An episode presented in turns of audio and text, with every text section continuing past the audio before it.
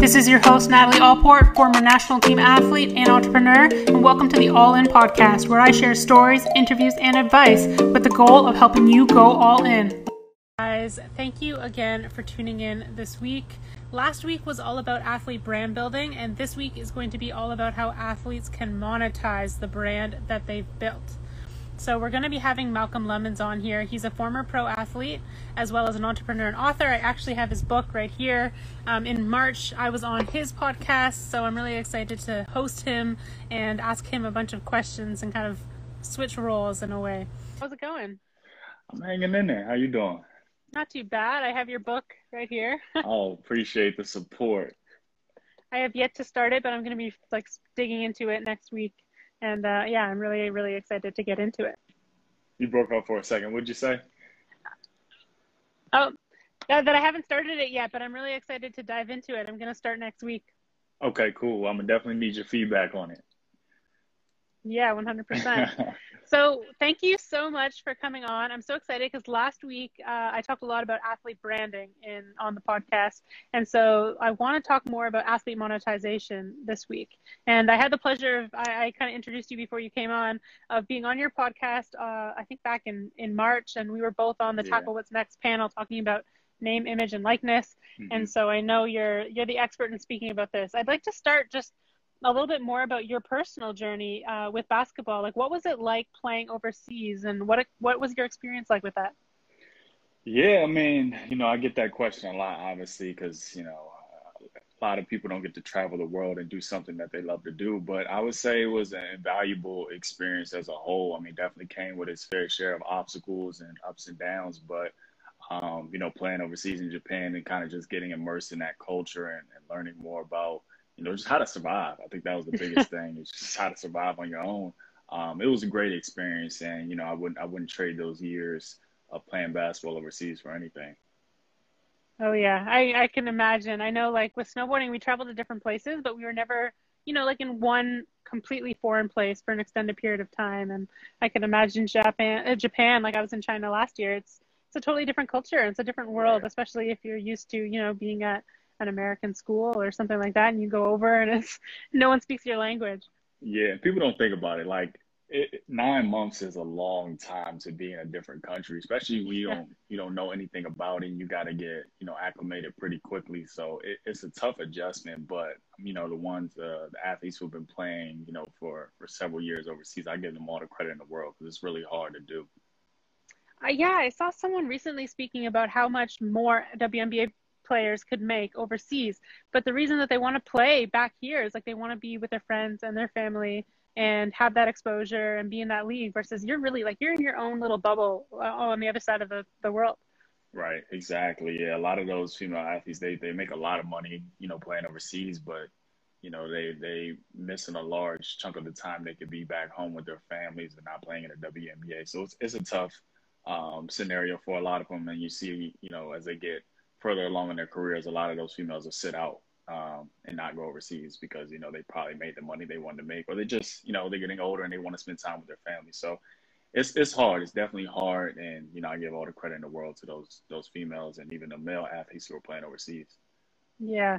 Oh. It's it's yeah, it's pretty crazy, and it happens in a lot of sports. There's definitely a lot of monetization opportunities. Why do you think that overseas has potentially more money for these athletes?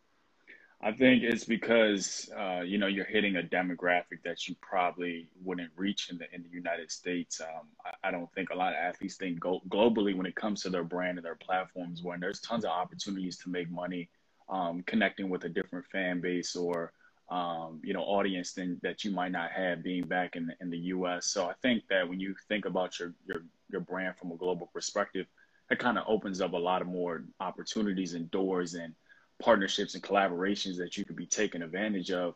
Um, but to me, that's just a mindset shift that athletes have to start applying uh, when it comes to you know their brand and the opportunities that they could be you know taking advantage of.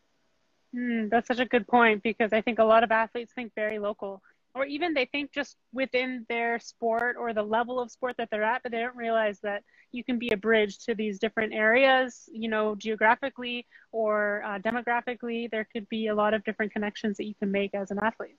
Yeah, I mean, sports is you know it's worldwide. You think you know, you're this basketball, football, soccer. These are all sports that are played in different countries, and so uh, when you when you think about how many people are in the world, you know, and you, you kind of apply that to the opportunities that you could be taking advantage of, you know, that, that opens up so many more avenues to make money, to have endorsement deals, sponsorship opportunities. So it's just a variety of different things that athletes could really be taking advantage of uh, when it comes to their, their, their brand in, in relation to the world. That's such a good point. There was a, a, few snowboarders on my team who didn't get like the Burton snowboards or the main snowboard brands, but they ended up getting really huge and lucrative sponsorships with companies that were basically like Asian market focused. So like a Chinese snowboard brand who was trying to break into the market and they like crushed it on those deals instead of competing against all the other athletes for the exact same sponsor. Yeah, I think I think that's another good point is that, you know, there's there might not be as much competition when you're when you're looking at, you know, other types of endorsement deals or things that might seem out of the box and uh, I think a prime example would be Klay Thompson when he signed with Anta and there was a shoe company that nobody had really heard of based out of China, but um, he probably got way more money than he would signing with like Nike or Adidas or Under Armour. And he's kind of carving out his own lane. And so he kind of created right. that opportunity for himself and it, and it actually, you know, expanded his brand globally. And I mean, playing for the Warriors, he was, he was already going to be known, you know, overseas, but at the same time, he's, uh, he's able to kind of create a bigger fan base and relationship with his audience um, by signing with a company overseas as opposed to an American uh, shoe manufacturer, shoe company. Right, totally. Yeah, I think that's such a good point for athletes to think about is like be unique and, you know, seek out these alternative options because I know like for example, everyone wants to be on Nike. Right. But, you know, they have a certain budget and they're going to have those top athletes and if you're not that top athlete, you're not going to be slotted in over there. So, you know, you could take that deal and try to work your way up, or you can get a more lucrative deal somewhere else. It all depends on some of your goals, I think. Yeah, no, I definitely agree. I think it's a lot about thinking out of the box and thinking differently and understanding that, um, you know, when you take a non traditional path, that can be so much more lucrative in the long run um, because a lot of people aren't thinking like that. I think about like, if I could add to compare it to something, it's like having that vision to like be a, a, a seed investor in, in, in, a company like Uber or something. Like those people made millions, like hundreds of millions of dollars because they had the foresight and the vision and believed in what they were doing. So I think when you apply apply that to your own brand and you might you know you take a non-traditional path or an endorsement deal or something like that that people might not see, but you believe in in you as a brand, as a as an athlete, and what you can do. Um, it can just it can be you know lucrative, way more lucrative down the, the line and present more opportunities in the long run. I think. Totally. No, such a good point. Um, I yeah, we're we're getting right into the practical, and that's amazing. And I want to dive back into this, but I want to get a little bit more of your mindset and how you actually came to this. What were some of the obstacles that you faced as a player that then led to you, you know, becoming an author, becoming an entrepreneur, and getting interested in athlete branding? Yeah, so I mean, with me being overseas, I, I'll kind of backtrack a little bit. My second year playing over in Japan, I came in the middle of the season. We had a huge break, probably like a month long break, where we weren't playing any games. We were just practicing like an hour or two a day. So I just had all this time, and I didn't have, you know, no friends. I didn't really know my teammates. I didn't have Wi-Fi. I didn't know the city. So I'm sitting in my room. I have a small loft outside of Tokyo, and I just got nothing but time on my hands. And I computer in front of me, I'm like, how did I get here? You know, you start thinking about like, you know, the obstacles you went through, the experiences you had as an athlete, and that just it just kind of encouraged me to write. You know, something that me just said like, you know, I I've been through so much to get to this point, and it, and I wanted to kind of recollect those thoughts and kind of reflect on my my journey as an athlete, and so I started to write and really just put out my story and talk about my life as an athlete and some of those those trials and tribulations to, to becoming a pro. And people started to resonate with that content um, the more i put it out. And really just long story short um, I, I, started to think about how my story as an athlete could inspire other athletes. And that's what really made me want to publish that first book. And so um, i would say that writing was something that allowed me to express myself. And it was also very therapeutic and something that came to me very naturally and I still do it to this day for those reasons. Because um, it's the best way. I think everybody should be communicating with the world in some way, whether that's you know like this through video, podcasting, the written word, like however you best communicate, you need to be doing that because that's how we that's how we connect with one another. That's how we inspire, empower each other, and educate one another. So Uh, for me, that's what it was. And like I said, I still write almost every day uh, because it's, it's my thing. And it was really, you know, as I started to put out more content, it was it was more as a means to empower and educate athletes because I saw so so many athletes struggling with the transition, with branding, with kind of creating an identity or opportunities outside of the the playing field, and it was some of the same things that I struggle with. So I'm like, you know, here's something that I went through that I know other athletes are experiencing. How can I, you know, be a catalyst for this? How can I help inspire other people, help other athletes, um, kind of get through these obstacles they're going through? So that's really how it kind of happened for me. Oh, I love that. I think it's so important to like what you said about communicating with the world and having that outlet, I think it, it is therapeutic, but it also can help so many people. And I think we've seen that now. Like I know, you know, influencer marketing kind of took off a few years ago or more than a few years ago. And we had a lot of like, you know, the pose pictures and all these things that, that were coming out. And now we're seeing the rise of like the real talk, the the behind the scenes, like the people who are sharing about, say, it's their eating disorder in sport, or it's their mental health, or it's uh, how they were able to get sponsorships, or right. um, how they were able to monetize, or uh, like their unique ways of how you know they were the underdog and they came back and achieved all this those stories are now seeming to hit us harder i find um, than it was at the start of social media times. So how can athletes you know tell that story better and make sure that it's connecting um, and, and breaking through the noise of you know a lot of athletes they kind of say oh social media seems fake. People are just posting their successes. How can they go about actually creating a deeper impact? I think that's the key right there is not trying to portray a lifestyle that is all highlight reels and perfect you know, like you said, that's what everybody seems to do on social media. But the key is the key to really building a sustainable brand and making impact is talking about the things you're scared to talk about.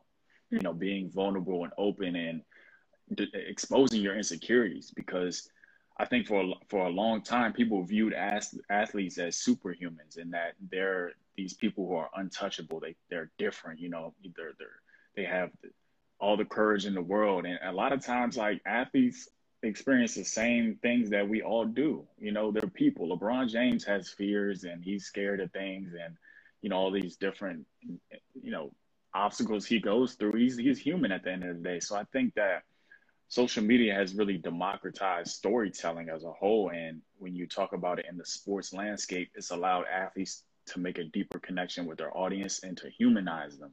I think that's really right. the key is, is showing that we're all people at the end of the day. We all experience hardships and go through things in life. And the more we talk about these things and bring them to light, the deeper we'll start to understand one, one another and create more empathy in the world. But also for athletes, it creates deeper relationships with your fan base. And from that comes opportunities, connections, etc. So um, I think for athletes, it's just understanding that the more you're scared to put it out, the more you need to put it out. Right. And that's, a, I that's just... an important distinction that a lot of people, you know, don't really don't really kind of take into account. So. Yeah, right. Like those things that are uncomfortable, they're probably the conversations that you should be having. Right. Right. Uh, yeah. The other day I was watching um, The Carter Effect, which I, I, for some reason, I had never watched. And so I was like pumped up about watching it. And it, it just started making me think like, imagine if he had control of his brand at the time when he was basically getting forced off the Raptors because he was like, no one knew that. And he was booed for years. And his mom talked about how hard it was and like how it would like, she would be crying and uh, like it would really break him. He tried to like keep it strong together. Obviously, you want to intimidate the other team, and you're keeping that persona. But it was hard to have like that fan base, especially a city that you really helped put on the map, like turn on you. Really um, country though, like that's it's totally true. Yeah, I, I've been digging in deeper, and we could talk more about that too, about like the culture of sports and how it yeah. actually creates like this change, especially with basketball here here in Canada. Like it's our only team. Um, like we have mm-hmm. nothing WNBA because we don't have any female uh, basketball team here in Canada. So like you go to the the sports stores, you cannot buy anything WNBA. I know, of course, like that's a whole other issue. Is like there's there's going to be less WNBA jerseys even in the U.S. if you go to to shop at a at a store, but you can't get anything because it's just there's not the teams. Mm-hmm. Um, but yeah, like what what what kind of impact do you think it would have made if there was like social media or that direct like direct to consumer chat between you know Vince Carter at that time that would have changed the the way he was portrayed basically. It's crazy. That's that's a great documentary. I love that, and I used to be a huge. My my brother was a huge Vince Carter fan back in the day, so I knew a little bit about that story. Um, but I, I mean, I don't know. It's hard to say because I think as we've kind of progressed as a as a society, as in the world in general, um, you know, specifically when it comes to masculinity, I think we as men are becoming more open talking about you know things we weren't talking about in the past so even if social media was around back then i don't know if vince carter would have necessarily been you know had his iphone mm-hmm. and you know talking about the things he's experiencing um, you know his struggles being a raptor or anything of that, that nature but i do think i do think there would have been a significant change um, with social media being being around back then. I just don't know what it would have been exactly. So it's, yeah. it's hard to say. It's hard to say because I think we've made up, you know, leaps and bounds and, and really have moved forward as, as a society um, with being more open and vulnerable about uh, things we weren't talking about 20, 30 years ago. So, yeah. Oh, totally.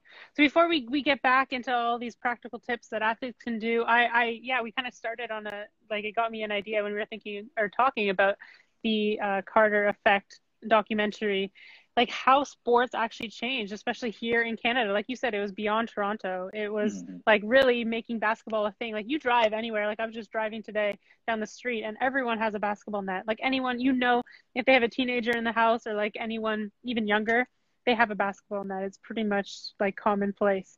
So how do you think that sports can I, change that? I don't mean to interrupt you, but I, I want to touch on that real quick because I think it's important that for younger generations, especially the next generations coming up, to understand why storytelling is so important. Mm.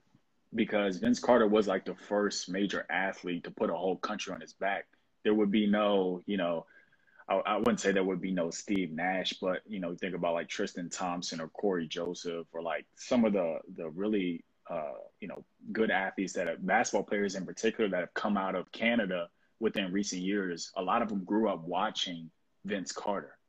And we need to tell these stories because it helps us understand where we come from and where we're trying to go and why our culture matters and why people who have yeah. kind of paved the way matter. So I think that's why that documentary was so important, specifically for the country of Canada, um, and what he really meant to the people and how he kind of brought that franchise up. So I, I didn't mean to interrupt you, but I just no. wanted to make that point. you know, you pretty much answered exactly what I was going to ask. Like, I just think, yeah, I think like seeing is so important, especially like, for example, like female athletes. Like we got, mm. you got to see it for the next generation to be like, I could do this, I can do this sport. If they don't see any girl who is playing basketball or playing football who has a similar story to them, it's going to be hard to inspire them. And I think that's why social media is so important. Like, uh, you don't have to be the Olympian or this pro athlete to share your story because there might be someone in your hometown who's just trying to get to the next level and you've gotten to that next level and you your story connects with them. And everyone has a unique story, which is why your story will connect with different and unique, you know, niches in, in the market. And those people will, will use you as inspiration to get where they're going, where they might not even connect with Serena Williams' story, or they might not connect with uh, LeBron James' story, but they'll connect with your unique story and what you went through. Yeah, no, I, I think that's a great point. Um, it's, it's, really hard to be what you can't see, and I think that you know you touched on it when you said niche. I think a lot of people try to reach everybody, and they think that their story is not important because they're not reaching everybody. You right. got to understand that there are going to be some people who just don't like you because you're female, because you're black, because you play that, uh, you know, you're Olympian or you play basketball, whatever the case may be. They might not resonate with your story but there's somebody out there who will who needs to hear it and you need to tell your story and talk about what you've been through to empower and educate the next generation coming up so i think yeah. you really touched on it no, I, I think that's so important. It's it's it's why we don't see many, for example, like NFL football players from Canada. Yeah. Uh, we do have the CFL, but sports are not treated the same in high school as they are in in the U.S. Like you see high school uh, games even on TV sometimes in the U.S. Like here, you're lucky to get ten fans to to, mm. to to your game, and and that's even true with hockey, which is our main sport. But more people do gravitate to hockey, which is why every kid growing up is just naturally put there. But because of Carter and kind of putting us on the map and having that recognition from the league itself, the other athletes who are big in the states themselves on him, it like got you know people being like more interested in basketball and kids growing up being like I want to be like him, right. and that's how you know kind of that culture of Canadian basketball athletes started. So like you said, I think it's true some of those athletes wouldn't be around and wouldn't have been motivated to play basketball. They might have done a different sport or pursue something in academics or something totally different if they didn't see it. Hundred percent, definitely. Yeah. Um. So what are what are some of the things that you wish that you knew, like when you were an athlete? That from I know you know a lot now about athlete branding, monetization, like telling your story. Like, what are the specific things that you wish that you would have done or knew back then? It's really difficult to say because when I was in college and even playing overseas for a few years, social media still wasn't quite as prevalent as it is today. I mean, it was getting there, um, but I, I remember like when Instagram first came, when I first got on Instagram, it was like 2013. Yeah, I think I post someone with a guitar or something. Right. It had nothing to do with anything. The filters and stuff. Like I remember those days. Like, and so I would say that I wish I, am not gonna say I wish I would have been building. I, I wouldn't say I wish I would have been building my brand necessarily, but I, I wish I would have used leverage social media to probably create more relationships. Mm. I think it's great for that and connecting with like-minded people.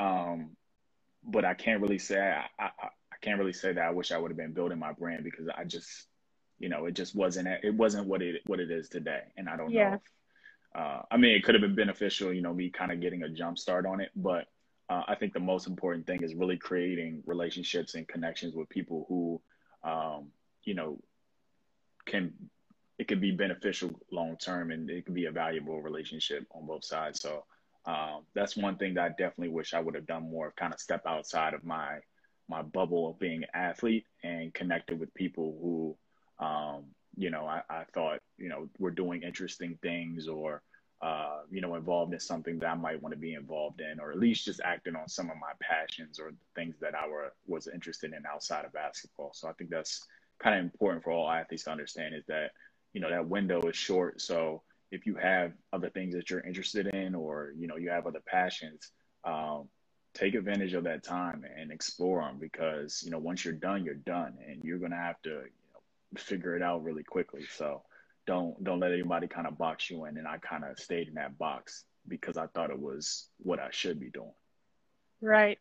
No, I, I think I totally agree with you. I think we were, it was probably around the same time when, yeah, I started on Instagram. There was those filters, and like you would have like a black box around it. Oh, it's yeah, yeah super weird times on Instagram. it was like, it was completely new. I think back then, like Twitter was probably my main, which is crazy because I think right now Twitter is probably my least used. I should probably use it a little bit more, but it's like where I'm at the least of all of them. And back then that was like my main thing. Mm-hmm. Um, but yeah, it was it was crazy times. But I, I think you're right about you know like even going back, you probably learned lessons from just watching things back then and just seeing how they progressed and seeing how social media progressed. Versus if you would have taken things, you know, it, it could have changed so many different things. Yeah. Um, but I, I want to go back to what you said about uh, how athletes can, you know, telling their stories and sharing those deeper stories can build like that deeper engagement and connection with um, their audience. Mm-hmm. And uh, I just think that that's such an important message because building that, using your influence and building that influence in a good way probably is going to feel more authentic for athletes who might be, you know, kind of hesitant to say like, I want to put myself out there. I want to build my brand. That's something I hear a lot is athletes who feel it's selling out or it's like you know it's going to look fake if they're trying to put in all this effort because they want to get a sponsorship or they want to um, you know just have more more followers or things like that. But when you do it from a place of you know building this deeper influence for good to inspire people motivate people um, I, it, it can not only help you with the sponsorships and actually your conversion rates and all those things but also just like inspires you to keep posting and keep doing it more consistently. What have you seen even personally or from other athletes in, in that sense that they're doing it from for a different reason and from a different place and they're able to you know make it more sustainable as well as even get better brand deals because of the way that they've built their influence. It's not just like they're modeling or something like that. It's a little bit more deeper. Yeah definitely. I think the, the number one thing they have to understand is that it has to be genuine to who you are. So you, you can't try to force building a brand I mean, we, we all have at the essence of what a brand means is your reputation. So we all have a brand, but when you're trying to build a sustainable um, brand that creates other opportunities, it has to be built on on a platform that's authentic, and you can't try to force things because someone else is doing it or because it looks like the cool thing to do. you have to stand for what you believe in, what you're passionate about, what you're interested in, because eventually it's going to come to light. You know, you can't fake the funk, but for so long. And I think, you know, athletes are really, you know, we're, living in a time where obviously there's a lot of social unrest and angst as far as, you know, COVID and things of that nature. But I think there's a lot of athletes who are using their platforms and not even afraid of the repercussions or consequences of like losing followers or losing sponsorship opportunities, but they're speaking on things that they care about.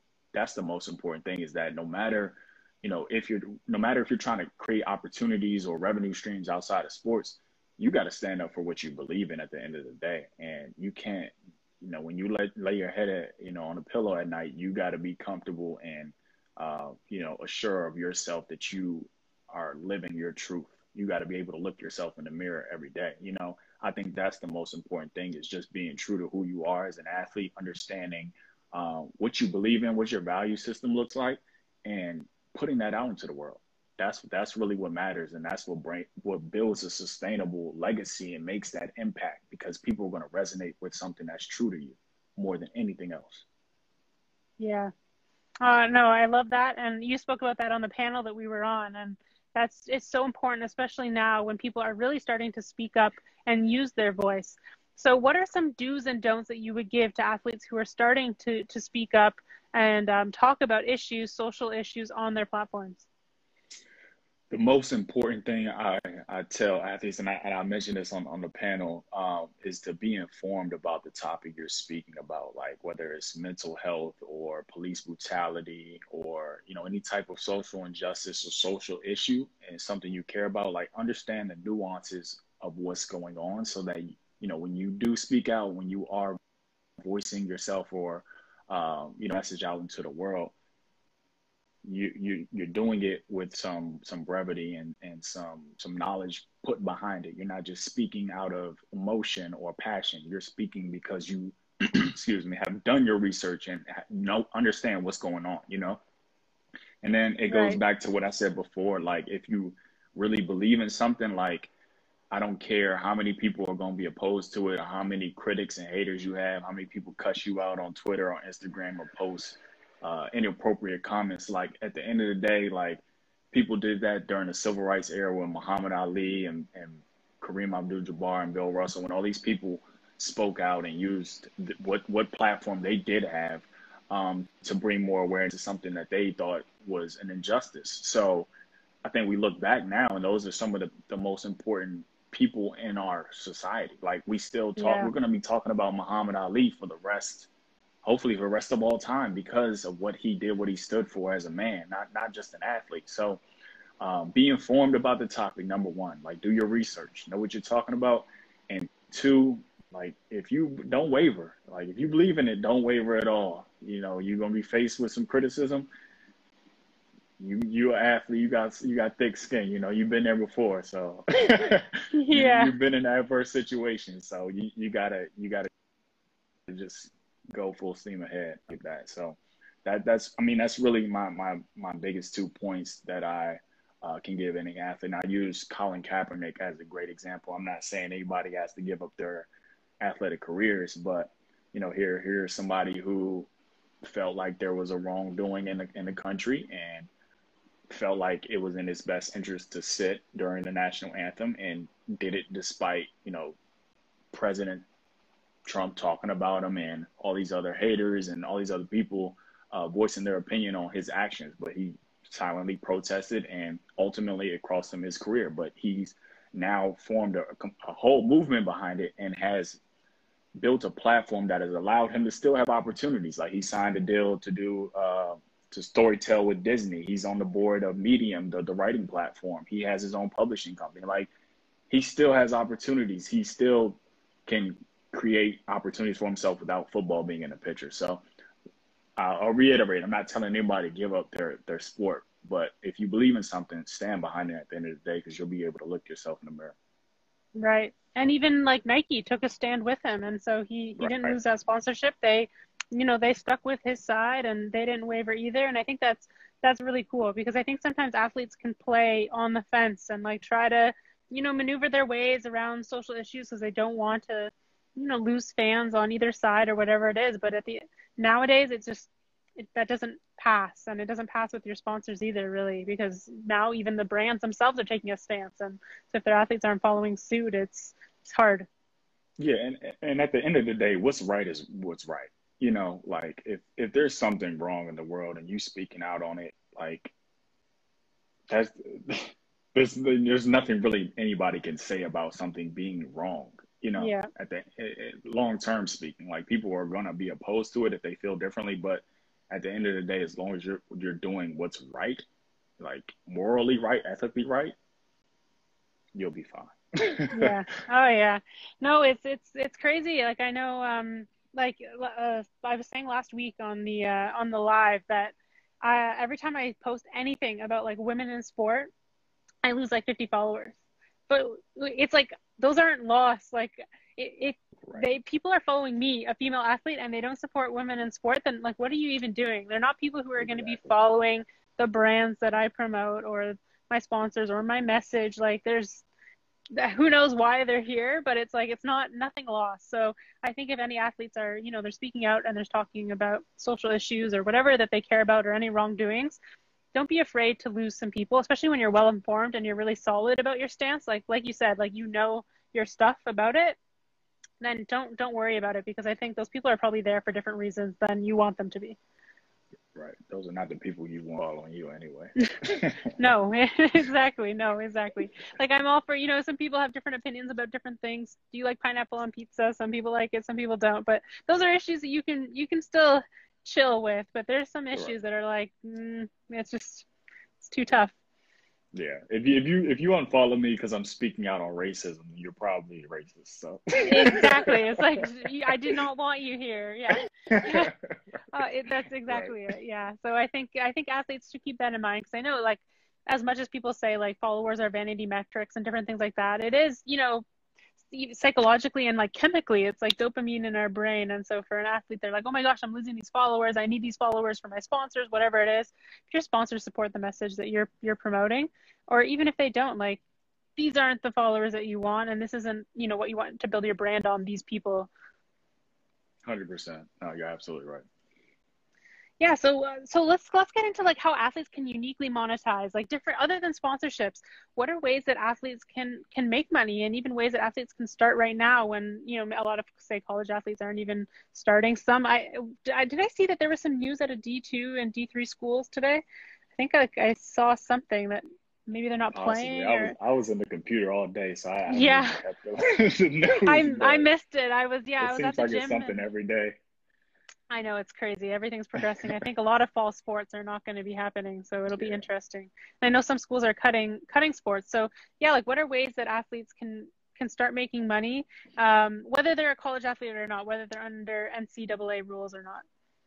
Yeah, no, I, th- I think this is really good because I, I feel like it's more prevalent now than ever before. With you know, like you said, a lot of a lot of fall sports are probably not going to happen, and I've even heard news that you know, NFL is in trouble. So um, for a lot of these these athletes who you know they're going to need to support their families other revenue streams. I mean there's tons of different ways but it goes back to what we were talking about at the beginning thinking outside of the box and being creative with how you're how you're trying to make money. Nowadays it's easy to start a clothing line. You all you got to do is you know set up a shopify site and you know you can do drop shipping or whatever the case may be. Like there's so many opportunities like affiliate marketing podcast sponsorships, sponsorships, traditional sponsorships on social media, um, speaking opportunities, training sessions. Like there's a number of different ways uh, you can you can create revenue streams outside of sports as an athlete, even if you think you don't,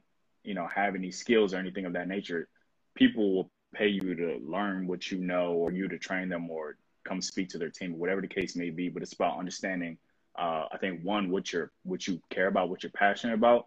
Two, what you're good at.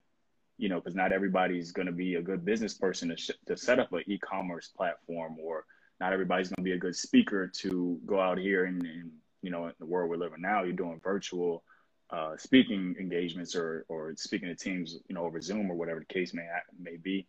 Um, not everybody's going to be good at that. So you have to figure out what you're good at and what you actually like to do and then figure out what are the different ways to actually make money doing this.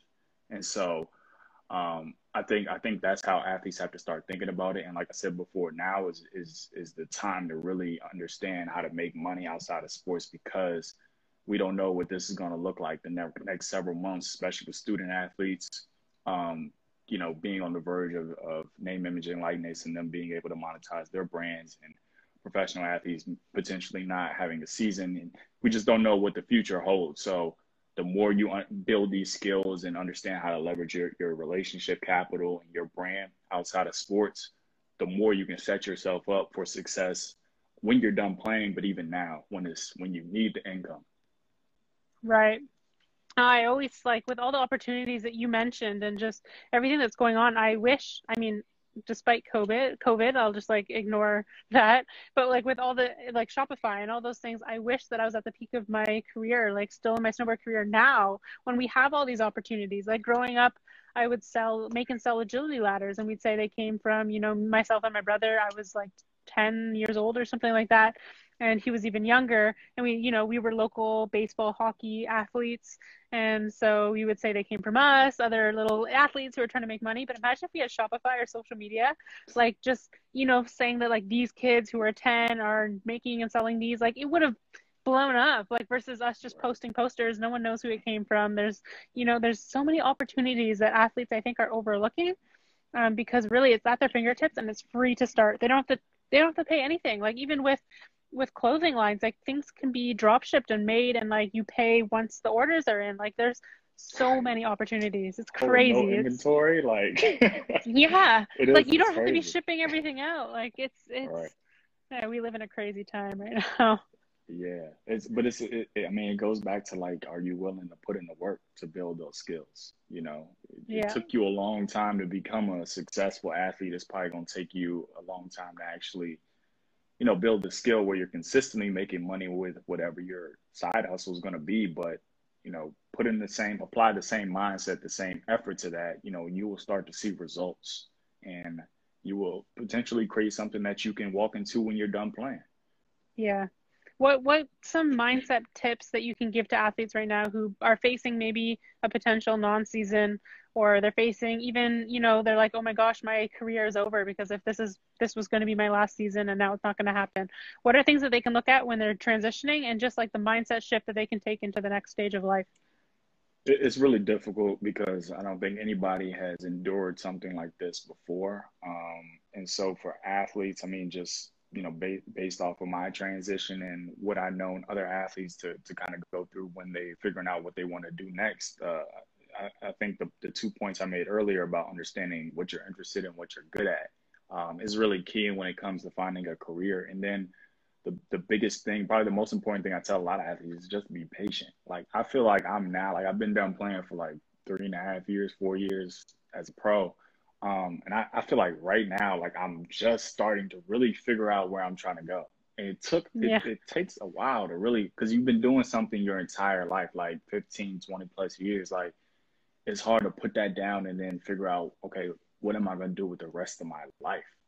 Like what what what do I actually love enough to put the same amount of effort I put into sports?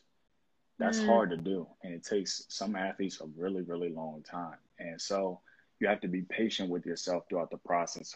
Understand that it's it's probably not going to happen overnight. You're not going to find that that your one thing or your thing right away, but the more you kind of explore and and uh, just taste things, for lack of better words, um, the more you you start to figure out who you are and what you what you're about. You know what what you see yourself doing long term. So it's about patience, understanding what you're good at, understanding what you're interested in or could be interested in, and then just trying things and not being afraid to fail at the end of the day. And I think a lot of athletes already have that mindset because you know, we've been through so many obstacles, adversity, failures to actually become pros and even college athletes. So applying that that relentless mindset to business or whatever your next career could potentially be is really important and understanding that you, you might fail, but you know, pick yourself back up and just keep trying at it. Yeah. No, it's so important. It's such it's it's definitely unprecedented times, but I think, you know, it's kind of the same mindset and the same kind of feeling as anyone who's been transitioning either as an athlete or you know switching jobs or they they lost their job of you know 20 30 years during this time and now they're seeking what's my next career move or what's the next thing and so i think it's so important i think it's important that everyone talk about it and share the share the struggles even that you're going through because it's going to help other people like we mentioned at the top start of this and it's also therapeutic to put it out there yeah, I think another key is understanding that through adversity comes innovation. So if you look back at like in the US, like the, the 08 financial crash, like I was a sophomore in high school, but think about how many big companies came from that that those years, those two years where, you know, everybody was kind of on edge and didn't really know what to do next.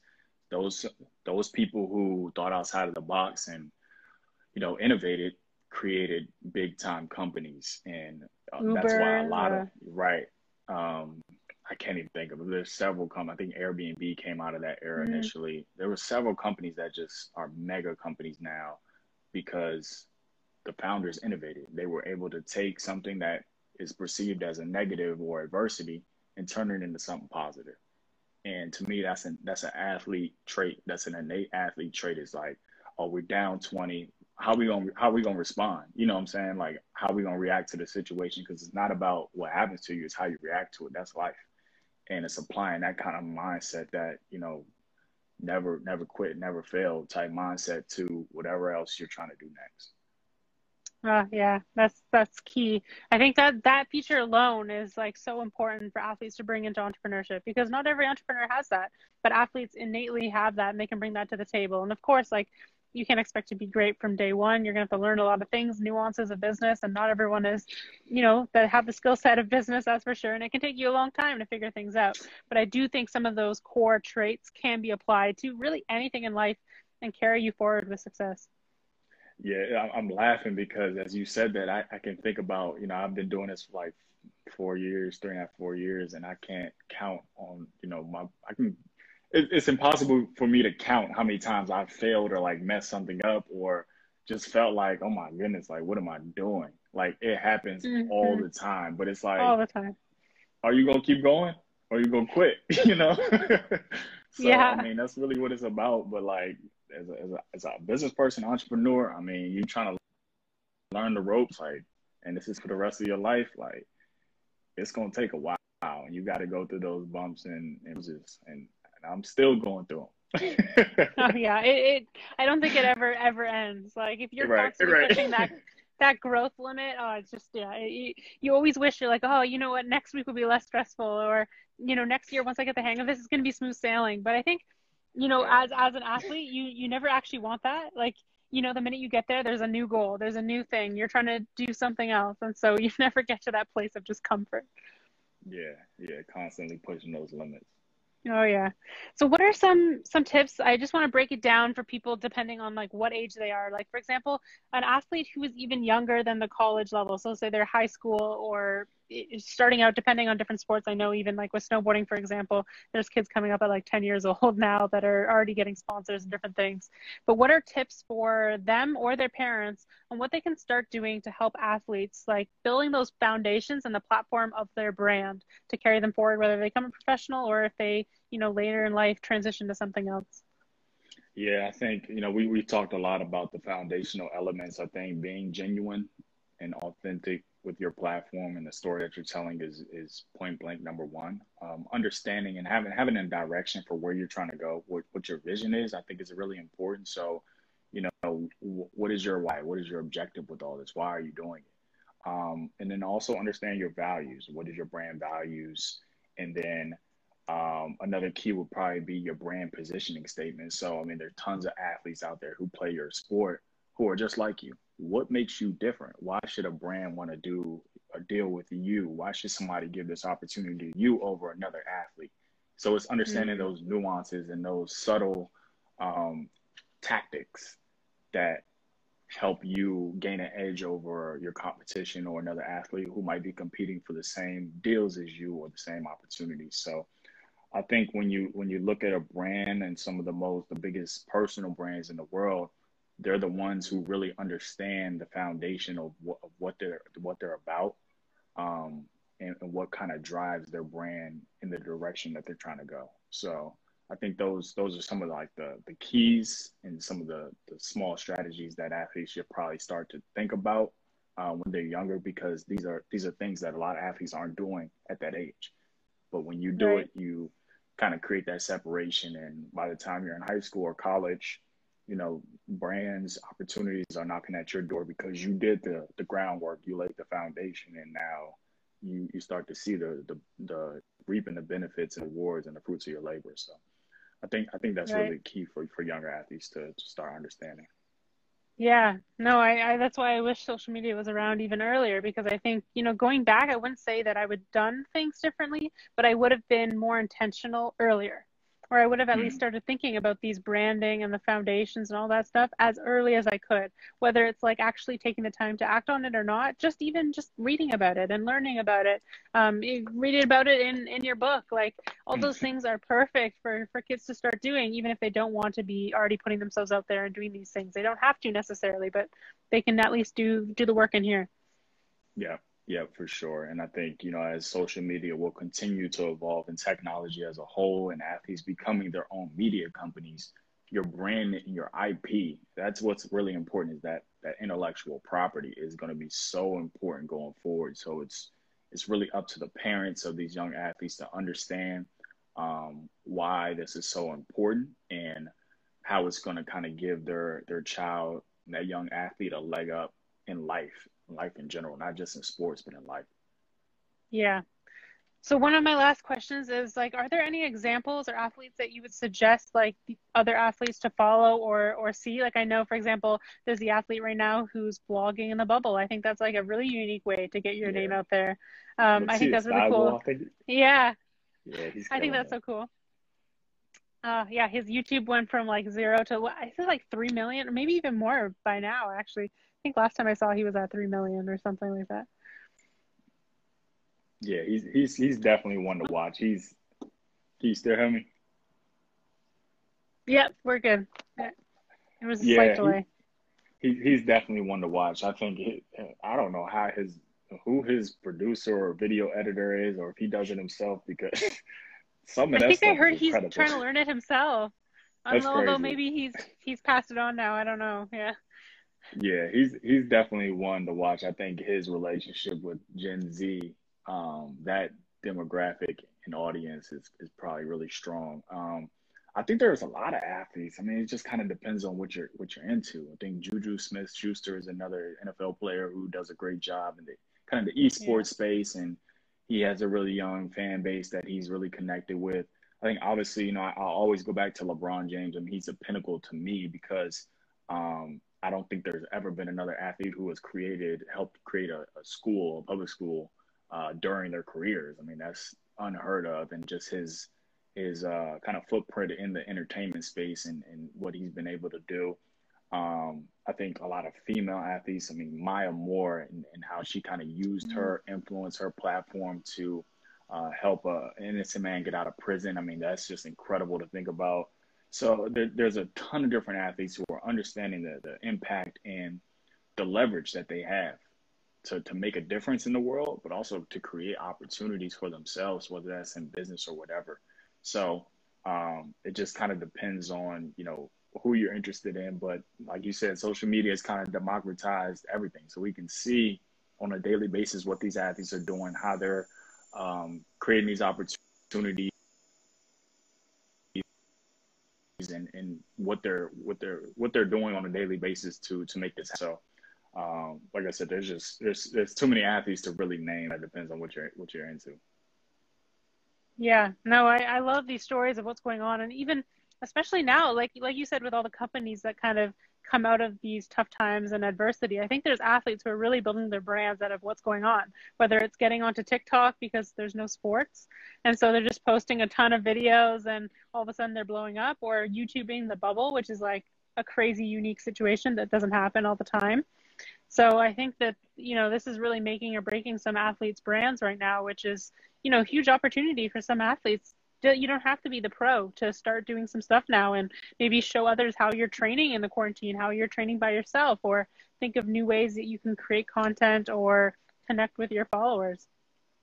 Yeah, I think I think a lot of people get overwhelmed with the idea of creating content when it's as easy as just documenting the things. I think you do a fantastic job of kind of showing your day to day and through your your trainings and your workouts, like showing people the behind the scenes and really creating that rapport.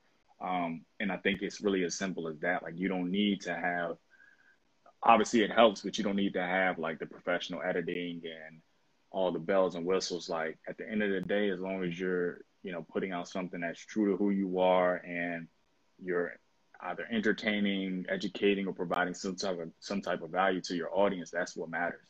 And that could be easy as, you know, picking up the iPhone and recording a video and posting it on Instagram. Like yeah. put it out there, you know. Yeah, no, I think a lot of people they get overwhelmed with the equipment or the different things, and a lot of what I tell athletes or coaches or even business owners is like you you don't have to be like Casey Neistat on YouTube where every video is like this creative work of art because that's what he does. Like his whole and thing it, is. It took him years to get to that point too. Like he's been doing this for a long time. Oh, long forever. yeah but like that's his thing and like every video and it takes so long. Like i know even for me like i don't put any transitions. I'm like literally like i'm trying to run a business and train and do all these things and then document it and edit it and do these different concepts like my day of training series. And i'm like you know i, I like to do it because i know what went on during the day versus if i had an editor who's like somewhere else and i'm just sending it off. And of course right now like with everything going on i can't have like this other filmer an editor with me. It's like really, it's like me and my boyfriend because we're in, we're the only people who can't social distance, um, filming these right now. And so, uh, yeah, you you can just start with anything. Like I I hope that that inspires people to just start and just even just put yourself out there with documenting your training or documenting behind the scenes. If you can't think of like something creative to put out there, it's it's okay. Just pick something that you can be consistent with. Because if you you were like, oh my gosh, I got to be Casey Neistat. You work three weeks on making one video, and all of a sudden you're like, oh my gosh, it's gonna be months before I can create another. It's not gonna help you at all. It's it's not gonna do anything. Like you, you just got to keep that consistency. So whatever that you can do, whether it's your iPhone, whether it's video, whether it's posting a tweet, screenshotting it, putting it up on your on your account, like it can be any of those things. It can be as simple as that. So. No, that's real. That's real, and I, that's it goes back to like to me what you're comfortable doing what you're i think you know what you feel like you're good at you're, you're not going to have as much trouble doing every day. So going like for me it was writing and i still you know write every day and that's something that i can kind of repurpose. So whether it's like an article i write and i can take a quote out of the article post it on twitter and then take a screenshot of the twitter post and post it on instagram or you know take some paragraphs and post it on linkedin or put put the the, the article on LinkedIn. Like there's all different ways to kind of take your content and repurpose it in different ways so you're still hitting every platform, but understanding what your what your strength is and going all in on that and being consistent, I think is really important. Mm. Yeah, no, I think that you you know your strength really well and you you let it shine really well. I think you're doing a great job with that because I know like you with the written word, like you you're on LinkedIn nonstop. And for me, it's like Twitter and LinkedIn are the ones that I'm I, I love writing and I love doing it, but because I've like I'm out training and I'm like, you know what, if I post like my training videos, that I can then touch on mindset, motivation, different things. So I've kind of like gone all in on that strength of like videoing the stuff that I'm doing or photos and using that versus you you seem to be like really hitting on using your written word and and putting that across all the different platforms. And yeah like i i every time i'm like oh my gosh he's all the time on linkedin. And you probably think like i'm all the time on video. So it's it's uh, you you can really go all in on whatever your different strength is. But that's what that's what creates a brand that consistency. Yeah